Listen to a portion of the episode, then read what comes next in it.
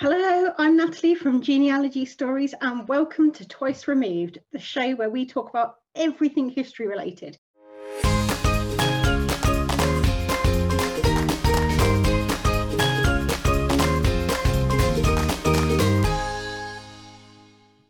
I'm really excited to announce my guest today, Helen Tovey, or the editor of Family Tree magazine and avid genealogist. Hi, Helen, how are you? I'm very well. Yeah, I'm very excited to be here as well. It's, yeah, be fun. I was hoping today you could tell us a little bit about your own um, family history. And um, the question I normally start with is, is what made you start tracing your family tree? Well, that is a really good question. I think I was really lucky because when I was a teenager, then my dad gave me a family tree and it was on a bit of graph paper and he'd written down some really rudimentary names. And he had always been curious about his family because back in 1967, he had been just browsing through the newspaper, just the really the newspaper of the day, and he'd seen this man with a name nearly the same as his name. And his name's very unusual. It's um, William Spencer Dwerrihouse Burke, and Dwerrihouse is rare. Okay, so this guy was I um, called William Henry Dwerrihouse Burke, and he was like, wait a minute, they're just you know, there's got to be who is this strange man, and um, so he went back and talked to his own dad and said, I've just found this guy in the paper, you know, called William Hen- Henry Dwerrihouse Burke, nearly the same as my name. Who is he? Which point everything started unraveling because that was my my dad's dad's dad who had allegedly died just after the First World War of war wounds. But clearly he hadn't. Oh, He'd gone AWOL for the next however many decades, five, five decades, yeah, um, until 1967. So obviously that begs a lot of questions. Um, and then once you start piecing it all together, then you just can't stop.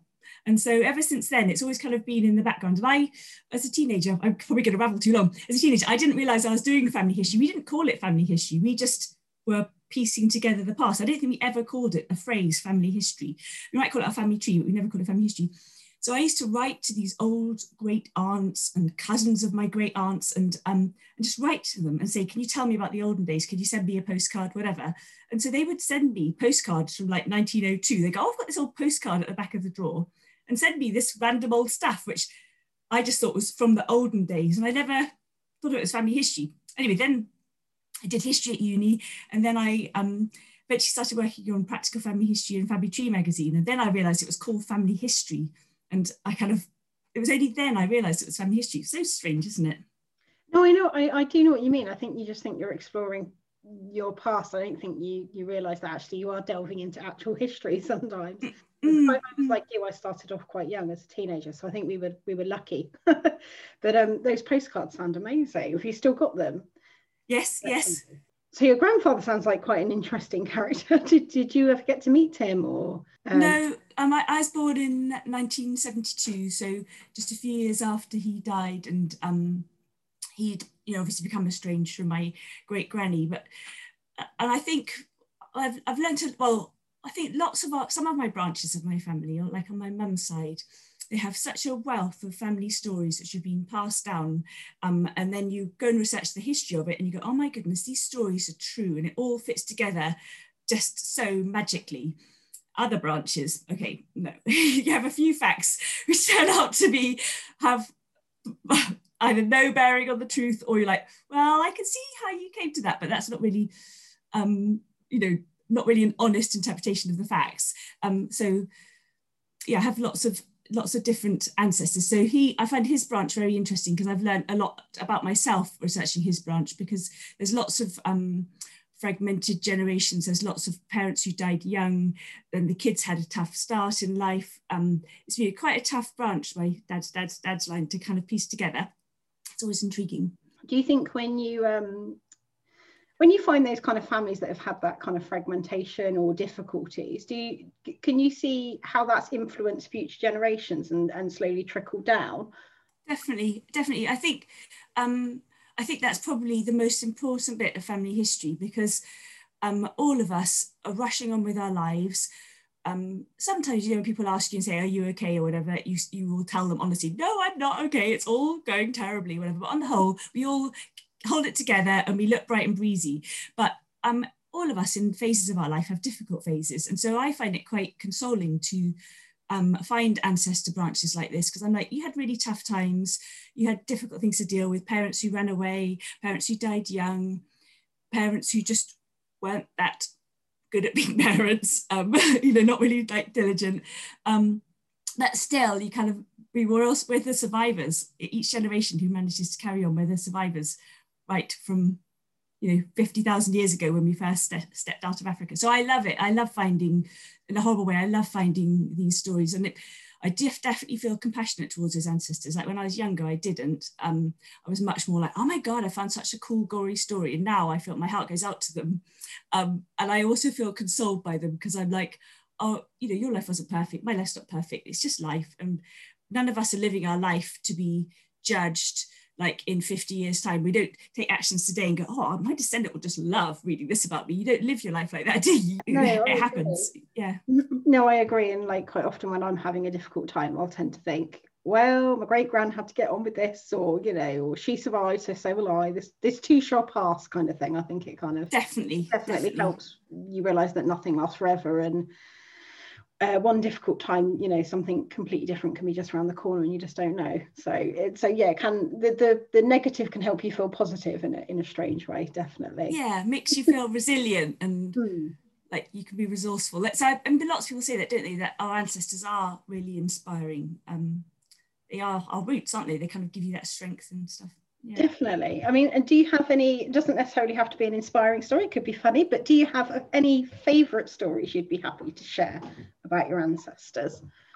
I guess it's favourite because I heard it when I first heard it when I was probably about six, so I was very little. And my mum, this is one of the stories on my mum's side.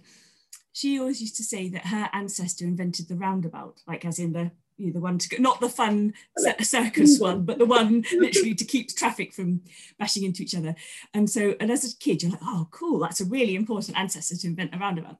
Anyway, decades roll on, and I was um, looking for my Liverpool ancestors, and I came across this guy, one of those people whose parents died young. Um, I think by the time he was about seven, he was an orphan. Anyway, he um, transformed his life around, ended up living in Liverpool as a saddler. And outside his shop, um, too many um, people were getting run over. So he piled up this big pile of earth outside his saddler shop in Liverpool, stuck a lamppost on the top of it, and um, and it was his name was John Hastings, and it became known as the Hastings sa- safety lamp. And he got given a certificate by Liverpool Council. His portrait's in a museum in Liverpool. And up until the Second World War, they had these Hastings safety lamps all around Liverpool. But then obviously they got melted down for the war effort. So this is um, quite amazing because my mum just had she literally just said oh one of your ancestors invented the um, roundabout she didn't know his name or anything i researched it and i was like oh my god it's actually true i mean obviously there would have been it's one of those inventions that i bet happened in loads of cities simultaneously as victorian cities got more and more busy yeah more and more traffic but he invented the ones in liverpool anyway I love it's that. Cool, I think it just to show how amazingly random family history is. yeah. And he was probably just thinking, um, you could just imagine if someone kept having a crash outside your house, you would have a bollard or you would or you would talk to the council and say, can you put a chicane in? And he was just doing the Victorian equivalent, just get a shovel and pile up the earth and stick a lamppost on top. I love that. He was obviously somebody that was quite proactive though, because, you know, his neighbours didn't do it, he did it. So. He's one of the reasons I love him is his obituary, which I found in the paper as well. Um, and it said he died when he was 81, um, shortly after his birthday. And in his last birthday, he still had loads of neighbours, and with something we're all going to really relate to at the moment. He had loads of neighbours and friends coming round, um, you know, to wish him well. And um, he was, it said in the obituary that he gave lots of money to um, widows and orphans, which is one of those echo things. You know, when you get, he was an orphan, so he would have known firsthand how important it was that, you know, just little bits of money here and there, giving it out. So he, kind of paid back his good fortune with something which really resonated in his own life. And I love those echoes you get through time and lives. Yeah. Yeah, that's lovely. I am. Um, I love the way um, stories pass down families as well. So you know, nobody could remember his name or you know any yeah. any other de- you know didn't remember that he was an orphan, but they they just remembered that he was this person that that that made a roundabout. Yeah, so, yeah it's so funny what what kind of sticks in people's minds you know and, and and passes down. And i don't know about you but i've met distant cousins through tracing my family tree and sometimes they'll have the same nugget of a story that's been passed down their line about your shared ancestors and you yeah. think oh that's that's passed down like all the siblings and then the siblings have passed that little nugget of a story and it's got diluted and added to and yeah, yeah. got bits wrong and yeah but it's yeah i always find that quite amazing yeah and i, I think you're right talking to those um wider relations like i haven't had any of that fortune but i have talking to my dad's sisters like different people listen to different ancestor stories don't they so my aunts, um, you know, they just picked up different stories from listening to their, the generations before them than my dad listened to, just because we've all got different interests. Like he would be really interested in, you know, the men who served in the war, and my aunts were really interested in the women. And so I've, you know, I learned, I learned more, I guess, about my great granny, you know, just hearing stories from my aunts. Yeah. And do you think, oh, it's a really tough one, but do you think you've got a, a favourite ancestor? Um, or or somebody you wish you could have met? Well, well, oh, what a that is a really tough question. I know. There's a few. there's a, yeah, there's a few. One would be the, the wife of um the wife of the guy who was said to have died at the end of the First World War. So that's my great granny. So I did actually meet her, and she died when I was 11. And I always felt really um, close to her and really fond of her. And and I only would see her probably once a year. We'd go up to Scotland and we'd um, see her. And I always had to, she had to live in a little tiny flat. I think it had just like one, one bedroom and one living room. Me and my brothers always told me, really, really quiet, don't be annoying. So I didn't, it wasn't like I had masses of time to spend with her and not even necessarily really quality time, but I really loved her. Like, you know, when you really feel like a, I like, I get you, I like you. Yeah. yeah. So I would like to have known her later into my life, um, just so I could have talked to her more. Um, and then I guess some of the other people who I'd like to meet would be the people who are my brick walls. Say, come on then. So what actually happened? So um, so I'm trying to find. Got, I'm stuck in the kind of middle of the 1700s on this McLaren line, and um, on the family tree. Like I, I've only got one of these Janets, but the family tree, which everyone seems to be sharing on Ancestry, has two Janet McLarens, which are sisters. And I'm just like, I just think that's unlikely if one of them died as a baby, that makes sense. I don't know what you think, Natalie, but this is two Janet McLarens who are sisters born two years apart who die um, both in there. One dies in about 1850, one dies in about 1860. So they're living a long time. And it just feels implausible to have two Janets. It does seem a little bit unlikely, but I have come across, have they got this, have they got any middle names? One's got an M.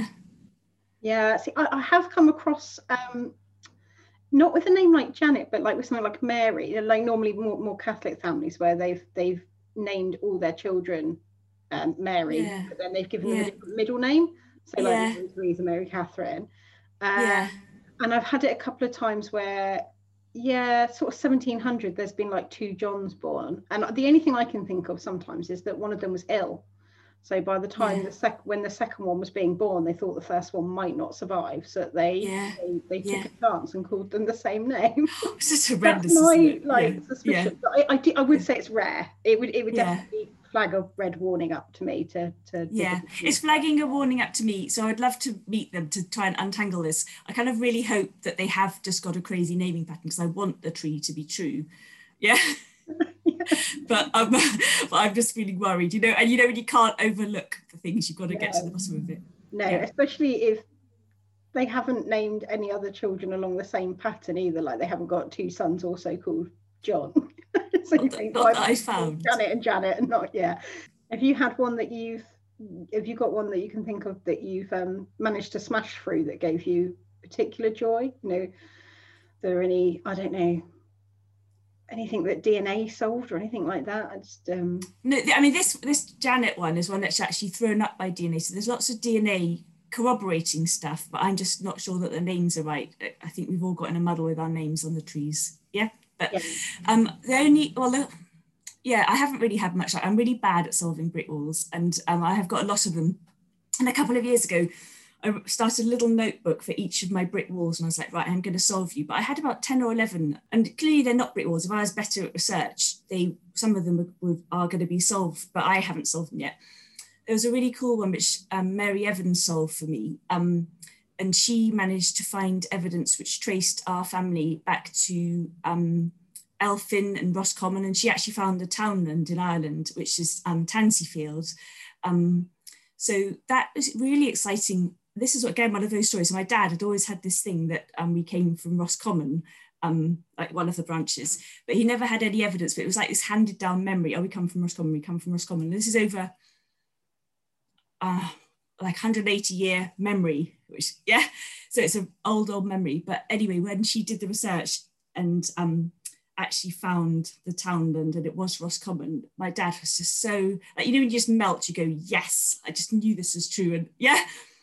So yeah, yeah so but I can't take any credit for that, but it's a really it was a really special feeling, definitely. Yeah. Yeah. No, I know me. I, I have I still have a lot of brick walls in my my tree, despite you know researching other people's um some of them are just i haven't had the chance to go to the archive to have a dig around and then others are mostly on my welsh side where literally everybody in the same town is called the same name and yeah and i and i'm always a bit i don't know about you but i'm always a bit torn between spending time trying to um, break down a brick wall to go further back and actually just spending time getting to know my ancestors better so i, I tend to focus less on going back as far as possible and much more on collecting stories. Um, yeah. But I know I know everybody's different. For some people, trying to break break down that brick wall is is what they love, and that's the real challenge, and they really get into that. And I do enjoy that, but I I probably enjoy trawling through newspapers more. yeah, and, and some, sometimes the brick wall isn't necessarily to make you go further back. It's trying trying to anchor um, something that you found. So like we've got this um, on one of our lines, this guy, and I've forgotten his first name, but it's John or James. But anyway, I think it's I think it's James McPherson, and I think his dad's John McPherson. and he was born in France in 1818, and his dad was in the army. So so we've actually got the family going further back. But what we wanted to do was try and pin down more about where he was born in France and why he was born in France. So then I ended up um, spending a few weeks of my spare time, you know, every moment you get, just trying to piece it together. And um, and so he, his dad didn't serve at um, Waterloo, but I've was tracing um, the regiment in, which has gone right out of my head. I don't know what it was, but uh, tracing the army of occupation um, in France after um, after the Battle of Waterloo. And obviously, you know about the Army of Occupation after the Second World War and how they, you know, they divvied up Germany into all those different American, Russian, French, British sectors. But I'd never thought about there being an Army of Occupation after um, the Battle of Waterloo, but there was. And so, um, so I've traced the British regiments and the towns that they um, were based at, and the town that he, this little baby, was born at. It was a um, British Army of Occupation town. So I'm like, oh, this is all piecing together. It does kind of fit. But so that wasn't, it was a brick wall for me to try and resolve why he was born there and when, you know, not when, I knew when, but why, and you know, get more evidence around that. Yeah, that makes sense. And I, I, I, partic- I agree. I particularly like that kind of brick wall where there's not, yeah, it's, it's research hurdles. and, yeah. and, just to satisfy yourself because they they're kind of they're not i would never say anything's pointless but they're not getting your tree any further back and they're not finding out any more people but I mean, that's actually what you said it's finding out more about the people that you've already found isn't it yeah i think i think i don't know about you but i i kind of need um, as much detail as possible because the more the more detail you have about the person the more connected i feel to them and the yeah. more interested in them i feel but um, I also like to use them as a, as a way of exploring other history. So like like you were just saying, you ended up learning about what happened after the Battle of Waterloo and the, the army occupying France. And no, it's not the sort of thing that you would um, necessarily, you know, pick up a book on or no, never learn. But yeah, these random facts. So, um, so where were your where, where are most of your ancestors from? Are you scattered about all over the place, or have you got um, particular groupings or? So um, very British, British and Irish, which my daughters, when they took their DNA tests, um, they're in their early 20s now, and they were uh, bitterly disappointed about how un, um, multinational we were. Um, so very much British, um, really Scottish. I've got some Orcadian ancestors, and I was really excited when I found those. And those again were ancestors which I hadn't had any family stories passed down. And I was like, we have an- ancestors um, from Orkney, and nobody's told me. I'm like, why? I think this is so exciting. I would have expected this to be the, like top of the stories to pass down. Um, and they were fishermen. Um, uh, and what else have I got? Yeah, so mainly Scotland, um, and then north of England, um, Lancashire and Yorkshire and Ireland. And then eventually with the First World War, then um, people start coming down south um, and living around London um, and Sussex. But so it's really funny because I would never feel if I, I'd feel like I was British or English and I've, my dad was in the army, so I've grown up all over, but I have never lived in the north of England like I live near Grantham now, and that feels north to me. So somebody in the north will laugh and go Grantham, sort of north, but that feels that's the north, furthest north I've ever lived. No, yeah. I'm, I'm, exactly the same. I'm a real southern fairy. it's only a few generations. You go, wait a minute, I'm not. I'm, I'm so I know. Yeah. It's funny. My my granddad was so my my um my mum's mum is is Welsh and and quite proud of being Welsh, and my uh, her husband, my granddad, always said that he was a Yorkshireman and used to, um, you know, joke about her Welshness and poke fun and all these kind of things, and you know. Um, and then we we traced his family tree and found out that like you know two generations back he was from like deep North Wales. you know, had absolutely no idea. Um, yeah. And he's probably more Welsh than my nan is, right? Yeah. do you, do you feel drawn to any particular place? So you mentioned London. I love researching my London ancestors, but um, yeah, do you do you have any particular place that you always seem to end up going back to research or? I do. I do love my Scottish ancestors, and um, I haven't been to Scotland for a few years, but um, every time I go to Scotland, literally, I just get there and I I I feel like a crazy tourist who's just um, completely besotted. But I, I get shivers up my arms. I absolutely love it. And there's that thing, isn't there? There's epigenetics where your cells can hold memories. And I'm like, well, I'm no scientist and I, I don't want to sound an idiot, but I'm my body seems to kind of feel um, like it's home.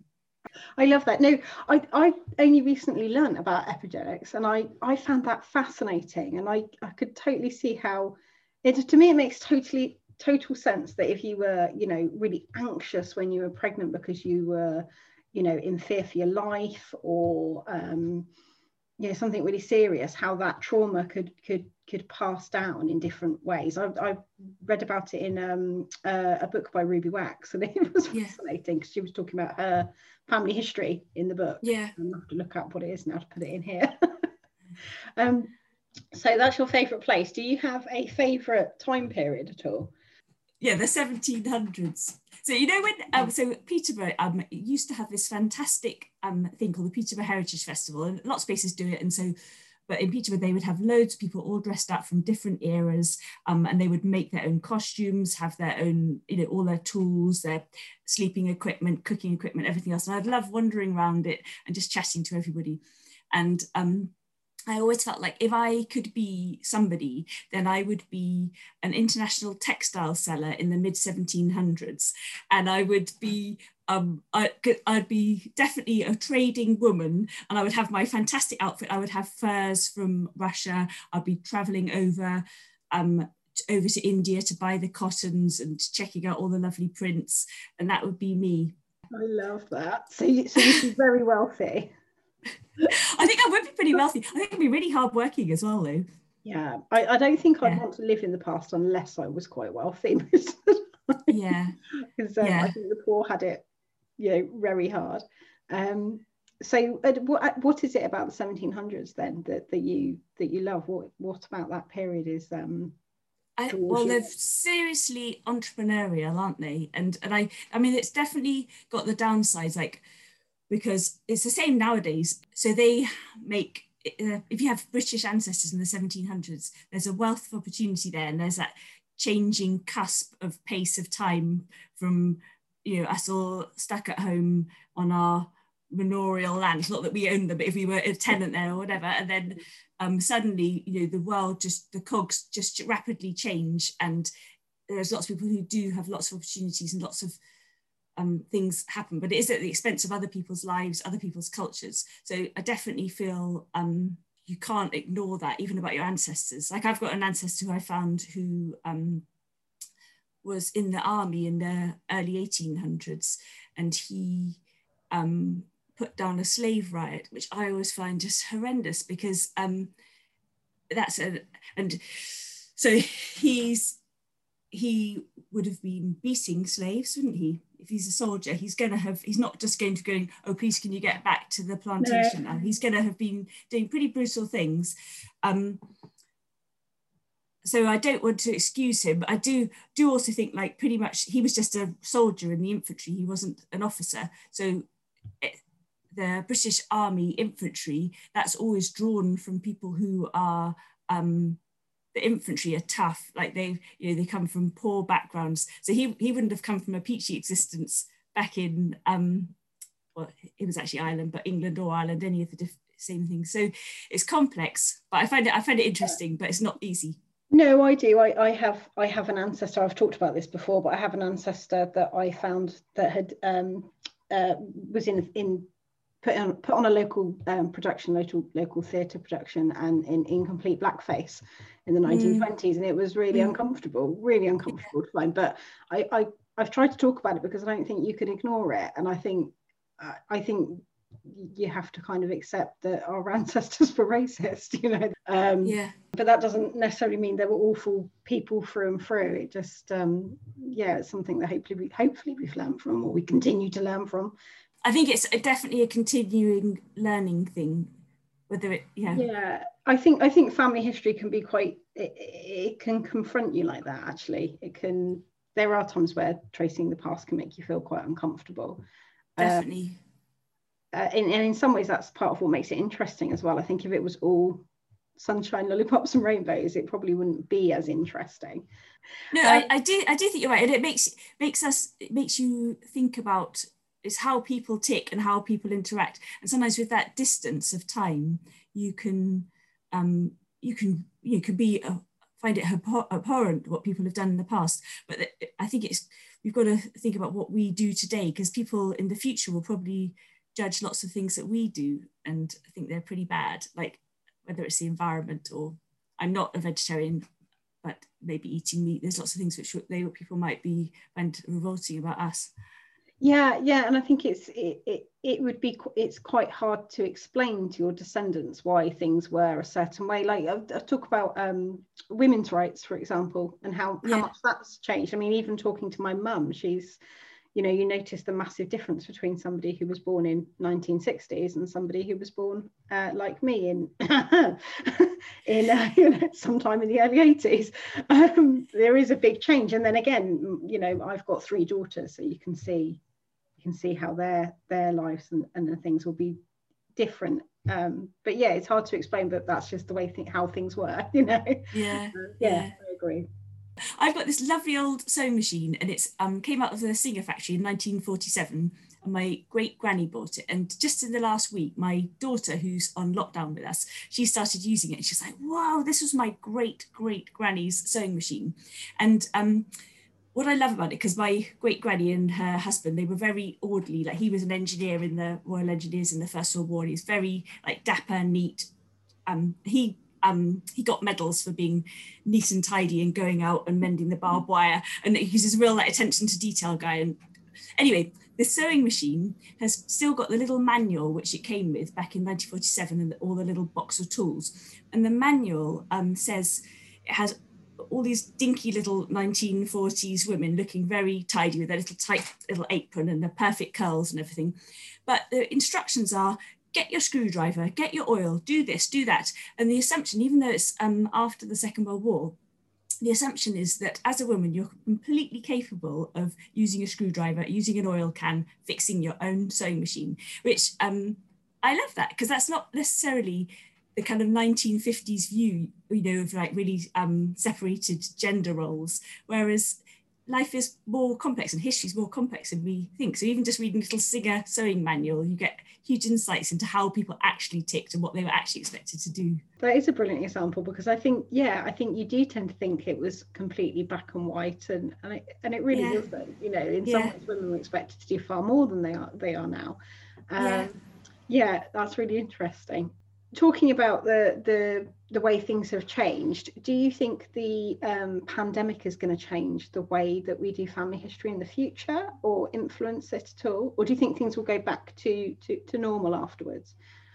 Um, well, you know, I really hope they don't go back to normal. Like, I think hope we could revive um, some of the things that we did. Definitely, like us people meeting each other in person is great, and archives being able to be open, that would be great. There, I think almost archives is the bigger tragedy than um, us not being able to meet each other in person because, like the Zoom that's just revolutionized it for all of us to be able to contact each other, um, just whether it's one-to-one chats or Family History Society meetings or people having online events. And um, in a way, things are more accessible. If you want to go to a, a kind of conference in Australia, and how many people are lucky enough to actually travel around the world and go to genealogy conferences in, on the other side of the world? It's few and far between. Whereas now, um, we can join in wherever.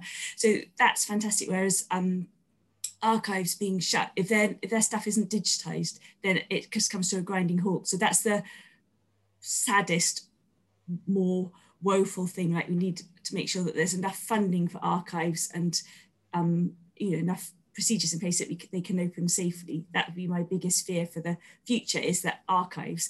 Um, I'm, I'm, not, I'm sure genealogists are so resourceful. Like, can you, if you think of any other hobby where, quite aside from the pandemic, like genealogists, as soon as they're always looking on how can we make this work for us? How can we do something? Like no other hobby, I, I can't think of a single other hobby which has taken up the web and used it in so many diverse ways. And we just casually go, oh, there's billions of records here, there's millions of records there. And um, I, I, like knitting as well. And they might go, we've got hundreds of thousands of knitting patterns. I'm like, that's not millions, is it? It's not like genealogy is no, I agree, and I think the way in which um, the way in which we use records as well. So um, you know, combining. I'm thinking of things like um, the the railway project, mm-hmm. Um, uh, which I will insert here, um, where you know they they've got genealogists to transcribe the railway accident. Um, the railway accidents and then you know the university of portsmouth has then put those online for everybody to see and then other people have gone off and blogged about some of the people that they found and that that wasn't necessarily part of their original you know remit their remit is they want to look at the way health and safety has changed in the workplace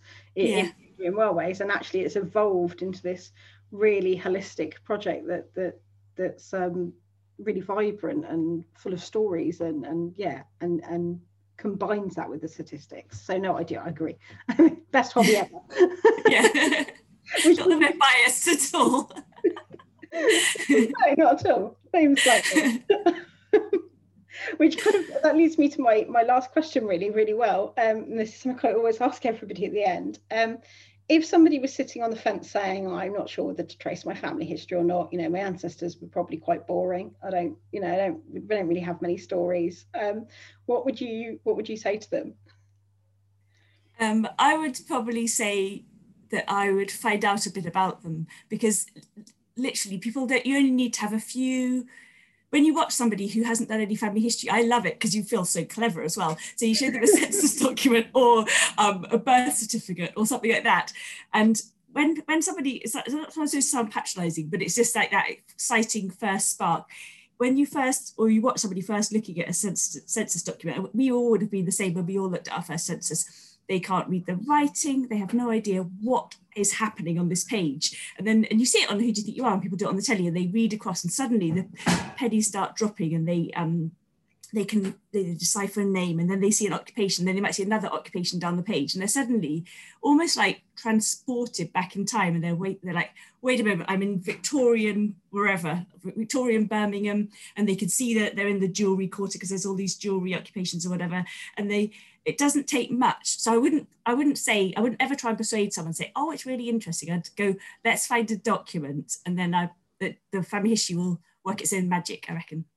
I love that. I think that's brilliant. That's a really different answer as well from some of the ones I've had before. So that's yeah. really interesting. Yeah, I like that a lot. Thank you very much. If you enjoyed this video, don't forget to hit subscribe or visit me at www.genealogystories.co.uk.